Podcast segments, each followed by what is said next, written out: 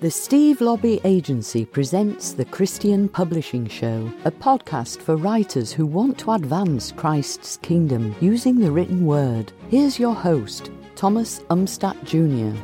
Is book promotion a sin? How should Christians think about marketing. Uh, these topics and more, what we'll be discussing today on the Christian Publishing Show. And joining me today is Shelley Hitz. She specializes in helping uh, Christian nonfiction authors write, publish, and market their books through her online program, Author Audience Academy. Uh, Shelley, welcome to the Christian Publishing Show. Thank you so much for having me, Thomas. So let's just cut to the chase. Is promoting your book a sin? wow, like you you really just cut to the the throw right there. it's like, all right, let's get to the the bottom of the the issue. You know, it's like um, um, a lot of things in life. You know, I think about technology or social media or music or all of these different things. Are they a sin? You know, well, they can be used in sinful ways, but they can also be used in ways that glorify God. So just like you can listen to worship music or you can listen to music that takes you down and you know depresses you, I think marketing um, in, in a similar way, of course, you know, there's two like extremes where we can either get really focused on ourselves and very prideful or we can get very pulled into the money side and have greed, which both of those are sins. But we can also use marketing to create relationships and to share messages and to share testimonies and to glorify God. So I just really think it all depends on how you're using marketing and what your personal motive is. Yeah, that's really key. I think the motivation, uh, because ultimately marketing is a tool and you can use it for good and you can use it for bad. But ultimately, it's getting your message out there. And if you think about it, many people in the New Testament and in the Old Testament spent a lot of effort getting their message out there, right? They were, you know, going and tra- you know paul spent his whole life traveling to get his message out there and the question is you know is your message a good message I think that's the first thing. Like, is what you're sharing worth people hearing? And then are you doing it uh, for good motives? And I will say that in, in scripture, the message beats the motives. At one point, you know, people are complaining to Paul that people are preaching Christ, you know, vainly. And he's like, I don't care if it's good motives or bad motives, as long as it's Christ being preached, right? Like that's the goal is that the message gets out. Uh, you know, let God sort out um, the the message. But I know for a lot of Christian authors, their book isn't like the presentation of the gospel for unbelievers, right? Their their book is some other topic other than that. It's helping Christians live a better Christian life or hitting some other topic. So the message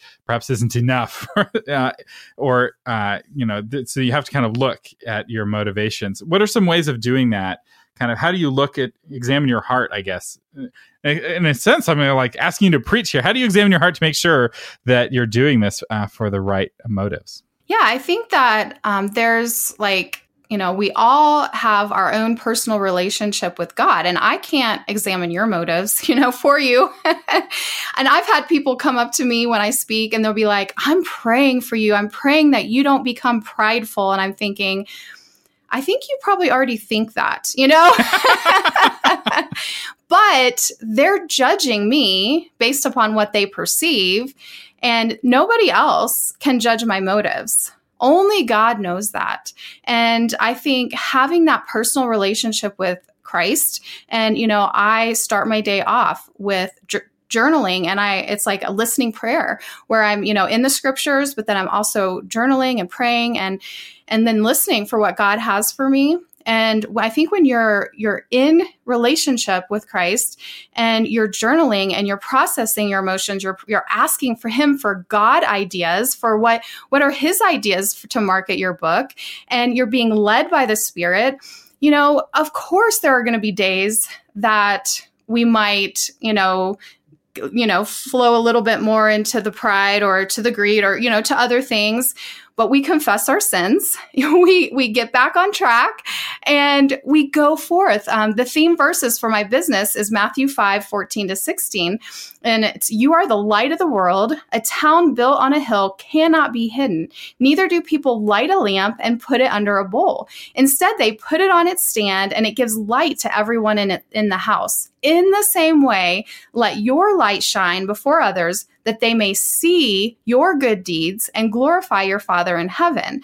And, you know, I think that so many times, you know, as as Christian authors and writers, you know, we're afraid. We're afraid to to let our light shine and to put our stuff out there. And so you know i've heard like there's three main kinds of fears fear of failure fear of success and then fear of judgment. So that fear of judgment is the people's opinions of you and I think as Christian writers, the biggest thing, and especially mentoring so many Christian writers, the biggest thing that I think that, you know, as far as fear, it's like fear of what other people will think when you're putting yourself out there and when you're marketing your message. And, you know, are people going to think that I'm prideful? Are people going to think that I'm greedy? Are, you know, what are people going to think of me? And you know what? We are only responsible for our own actions, our own motives. We're not responsible for that person that came up to me and says, Oh, I'm going to pray for you that you don't become prideful. You know, if,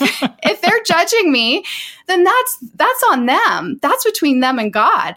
I am only responsible for what God has called me to do, what He's asked me to do, what He's given me to do, the message He's given me to go out. And, um, you know, in those verses, it says, Let your light shine so that they may see your good deeds. And that word deeds is ergon, which means the work of our hands, you know, our, our books and our writing and the things that we create, not so they'll glorify Shelley, not so it'll glorify Thomas, but it will glorify glorify your Father in heaven.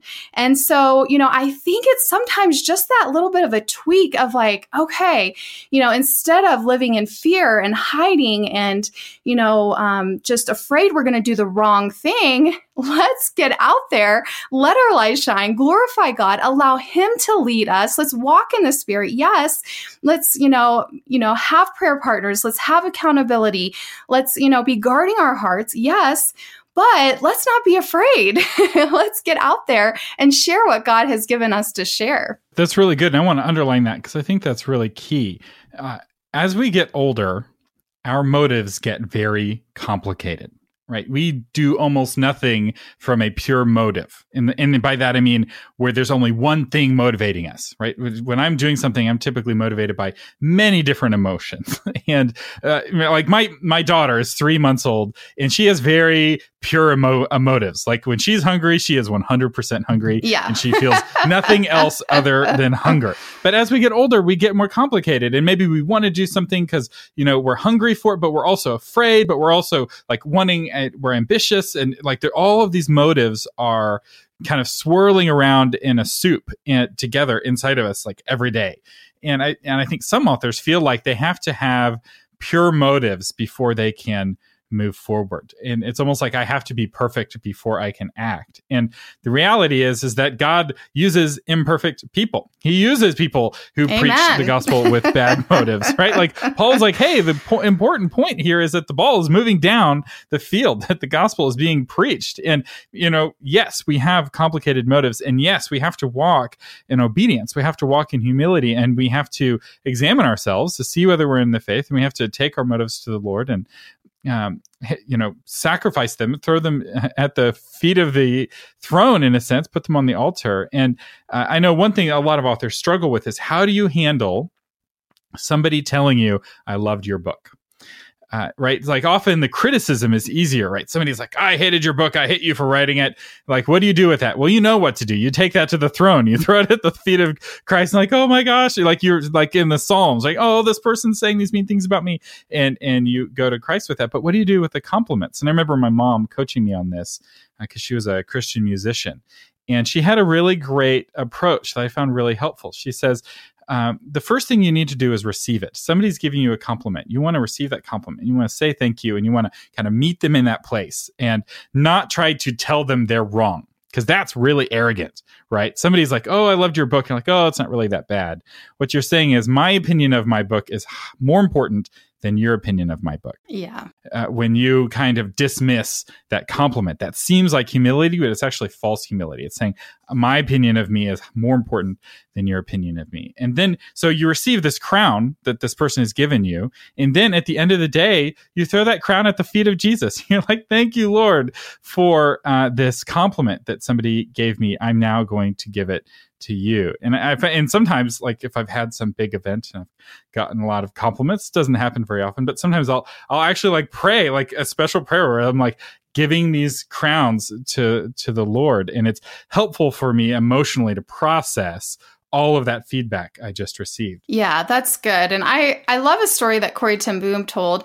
Um, there was a really big evangelist in her time that would draw thousands and thousands in their crowd. And, and she's like, how do you handle that? Like, how do you handle that as like being the one on the stage? And he's like, well, just um, think about the story, like, you know, in the Bible where Jesus was, you know, coming in on a donkey and everyone was like, you know, had their palm branches and praising God and, you know, all, you know, praising Jesus and all these things. And he said, Did the donkey say, Oh, thank you? Thank you for all that praise, you know? thank you for acknowledging how good I am. And he's like, No, the donkey was simply carrying Christ who was the one you know that they were glorifying and you know are praising. And so he said i i just see myself as the donkey. I'm the one that's carrying christ into these places. And when people say things and they they give me you know those compliments or they they clap or you know whatever it is it's not about me. It's about christ in me. And so i really like that view on it as well and I think it's really important to state that there's nothing wrong with being famous. No. A lot of authors are afraid of being famous. And like what you're saying fear of success. And again go to the old testament or the new testament and you see some really famous heroes of the faith right? John the baptist was so famous people would go out into the wilderness to go hear him speak which in the days before jumping in your honda was really hard right? Like in a hassle. And he was so famous he drew people away from the urban centers. Uh, jesus was so famous that even the rumor of him being in a place and suddenly that place would flood full of people. He seemed to be constantly running away from the crowd trying to get some alone time uh, with the Lord. Peter was so famous, people would literally line the streets hoping he would walk by so that his shadow would fall across them and heal them.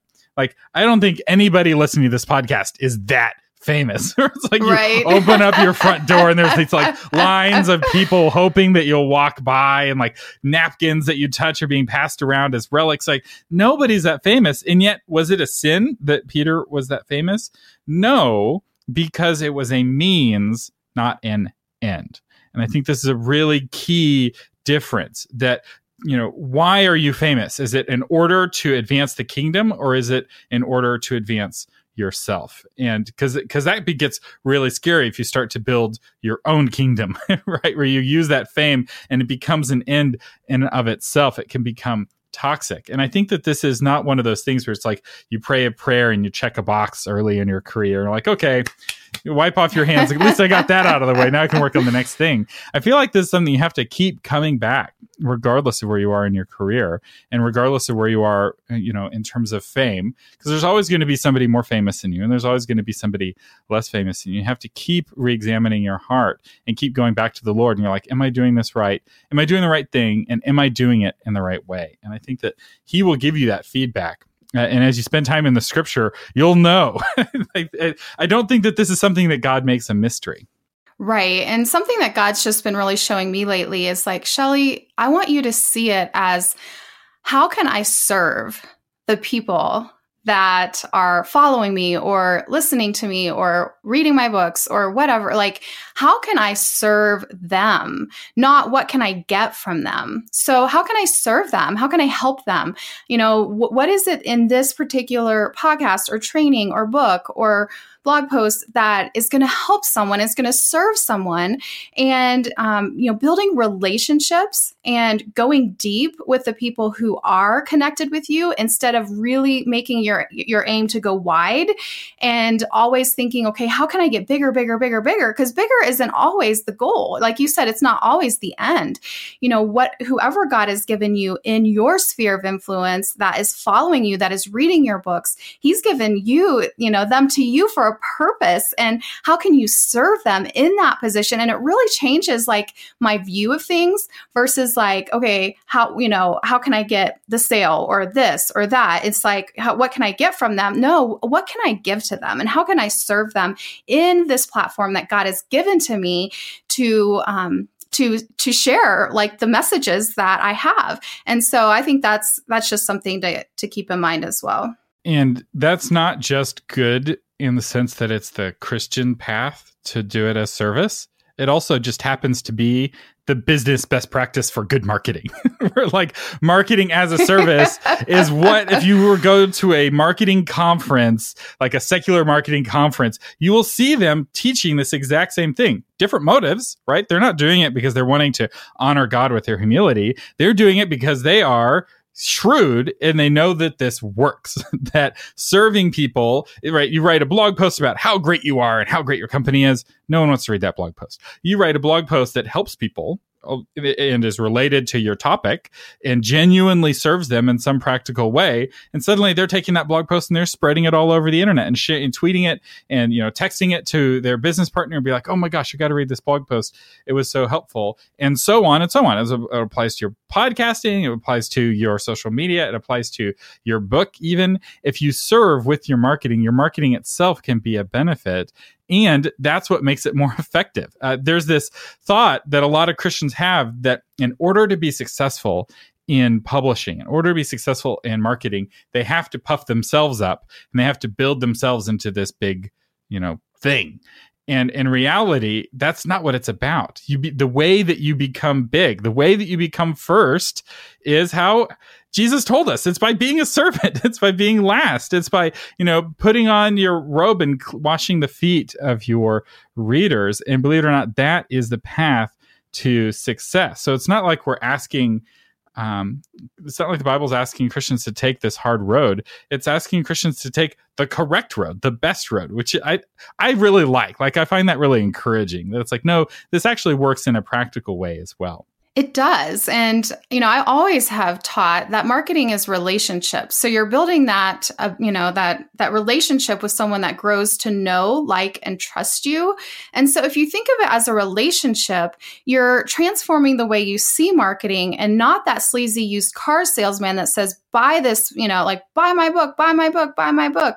But, hey who, how, you know what do you think? You know you ask questions you engage your audience you serve them by you know sharing free content and giving them great encouragement or tutorials or whatever you know topics you're sharing on.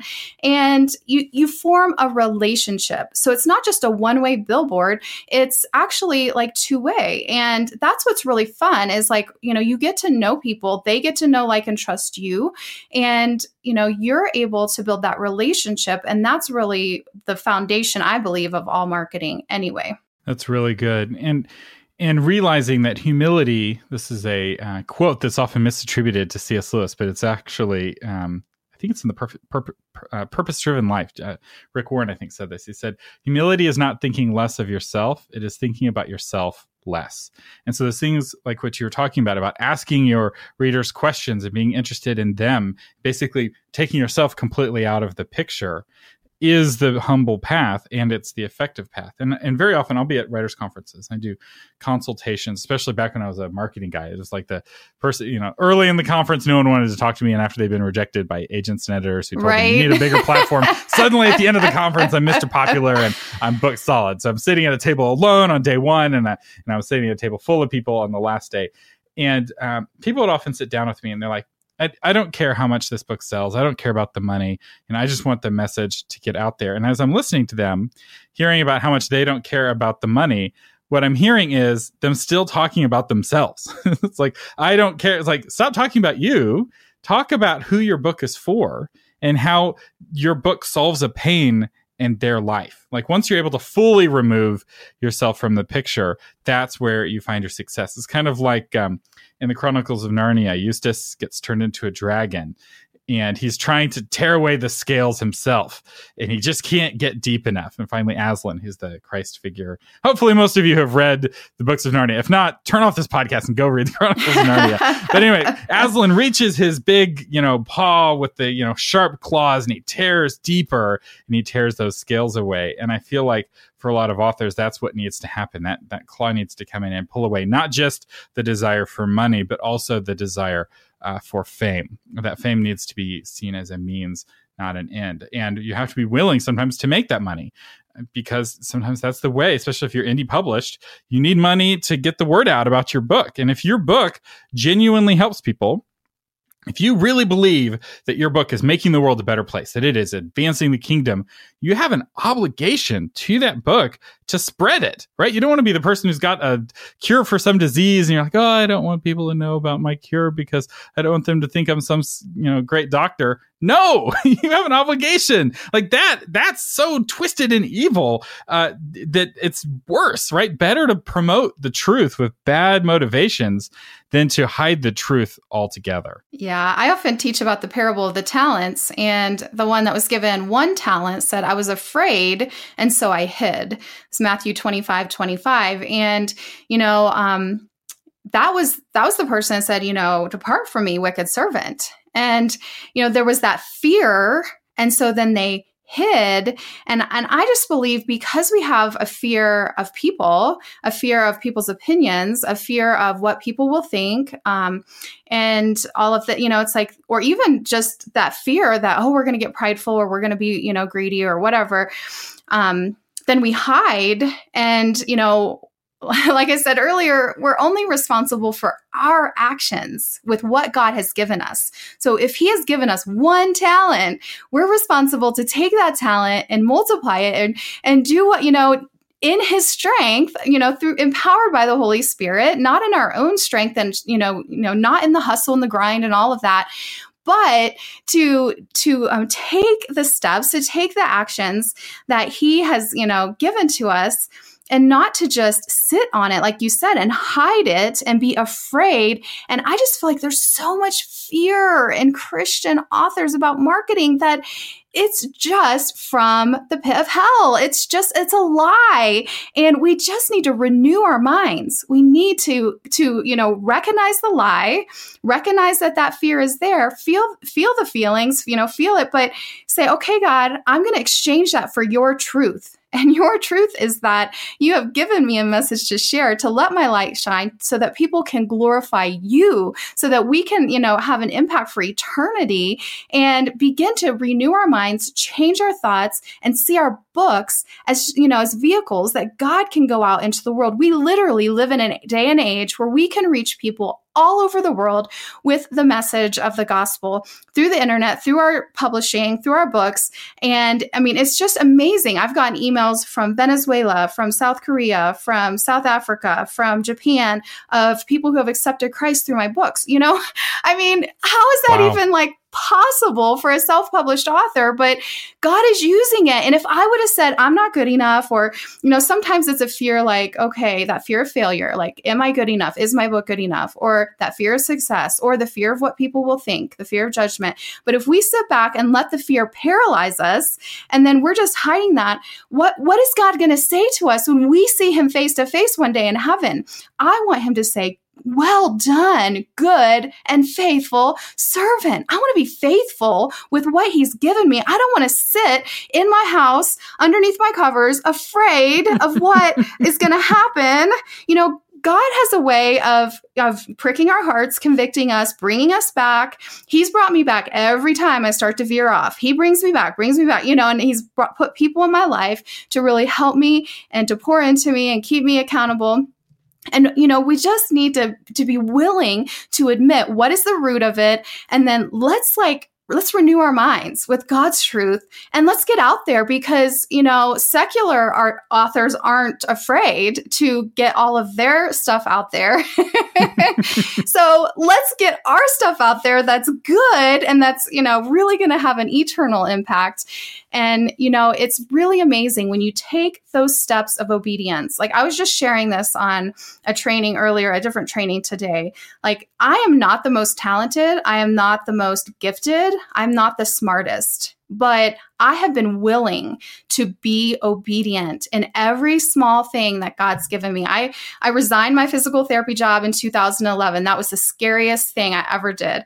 And you know, just I my worst subject in school was English, and so I mean, it's now I've written and published over forty books. I mentor and and coach writers. I have hundreds of Christian authors that I work with in my paid program, and thousands that follow me online. Like, how is that even possible? One small act of obedience after another, after another, after, and then God keeps opening the next door, opening the next door, opening the next door, giving me the next assignment, having me, you know, the next project, the next thing, the next thing, and so it's just one step at a time. But if we're too afraid, we won't even take the first step. That's so good. And, you know, if you're afraid, don't feel like you have to stop feeling afraid to move forward, right? Sometimes God supernaturally gives us boldness, right? I felt that before. You know, like in the New Testament, you know, the disciples was like were filled with the Spirit, and they boldly told the Pharisees, "You know, we're not going to stop preaching. It doesn't matter what you do." And the Pharisees were like, "Oh gosh, what do we do?" So I guess we'll just let you go, right? Sometimes you get supernatural boldness, but more often, at least in my life, uh, I have to do something while I'm still feeling afraid, right? You, you then have the choice.